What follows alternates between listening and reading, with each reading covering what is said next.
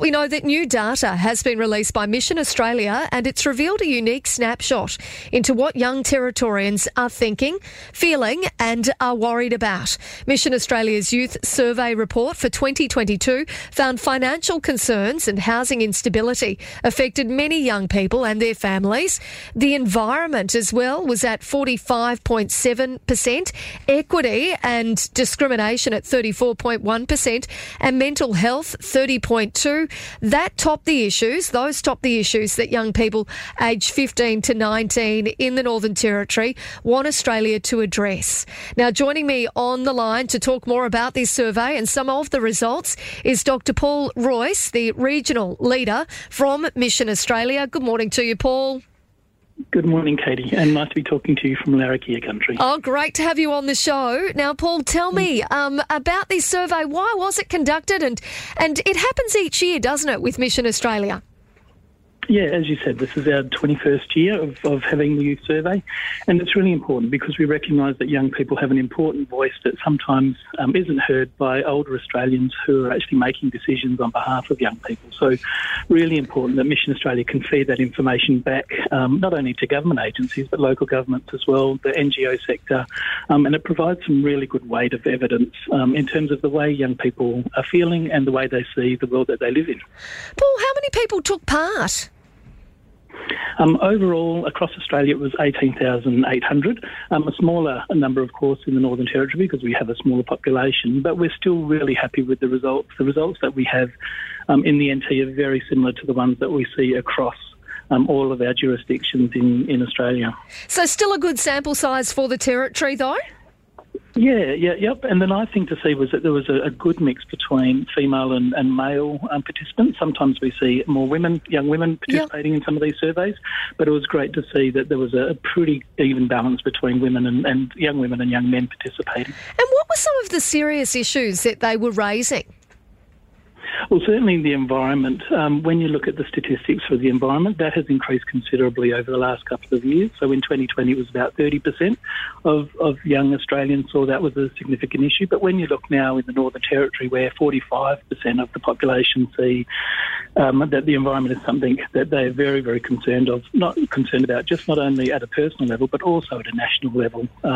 But interesting, those other statistics, equity and discrimination, that's impacting on young people, particularly around young people of based on their age, their gender, their sexual orientation, but also mental health has been a common issue for us and for young people. So that comes up a lot when we do these surveys. Do you reckon there's been much change? Like when you talk about that equity and discrimination, like I remember being a young girl and, you know, feeling like I was sort of, my voice was, you know, not really being heard, particularly, you know, I reckon when you first enter the workplace as a really young person. Do you think that that's sort of changing or getting any better?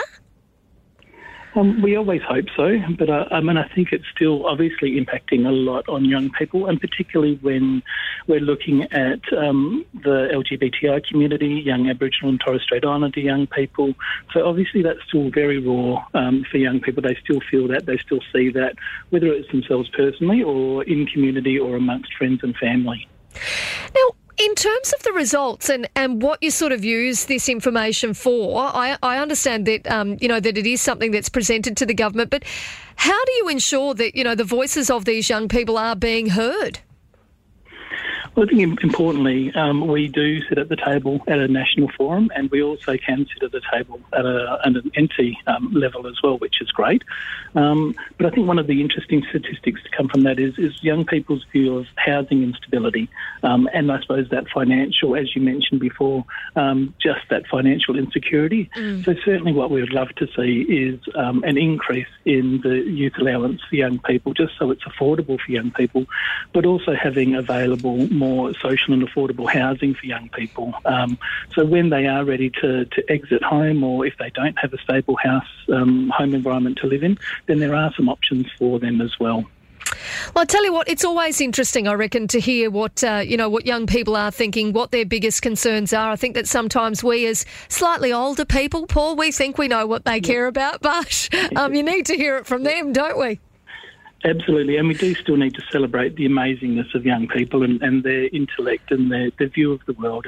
And I think it's really important that we don't ignore those statistics and we actually take that on board. And it'd be great to see those statistics and those views of young people used to change and shape policy at a national level as well.